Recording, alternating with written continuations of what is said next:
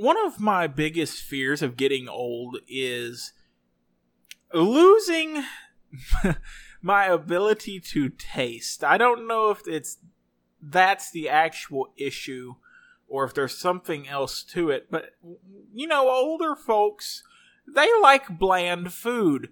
They just think it's the best thing in the world. You go to a nursing home. We don't want spice. We don't want none of that. We want the blandest damn food you can get. I can't live like that.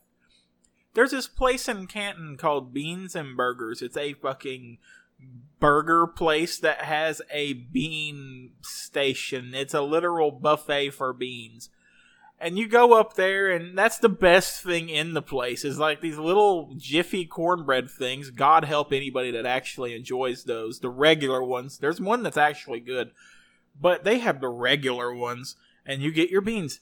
But the food the actual food that you order has got to be some of the blandest just tasteless food ever and the thing is, I don't go there by choice. I get tricked into going.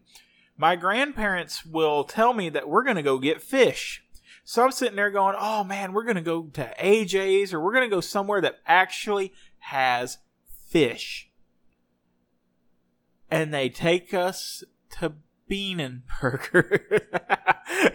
and I get so sad every time I realize we're going there because I go, well, whatever I get, it's not going to have any flavor to it at all.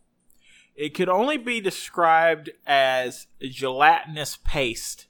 If I get a chicken fried steak, it tastes like gelatinous paste.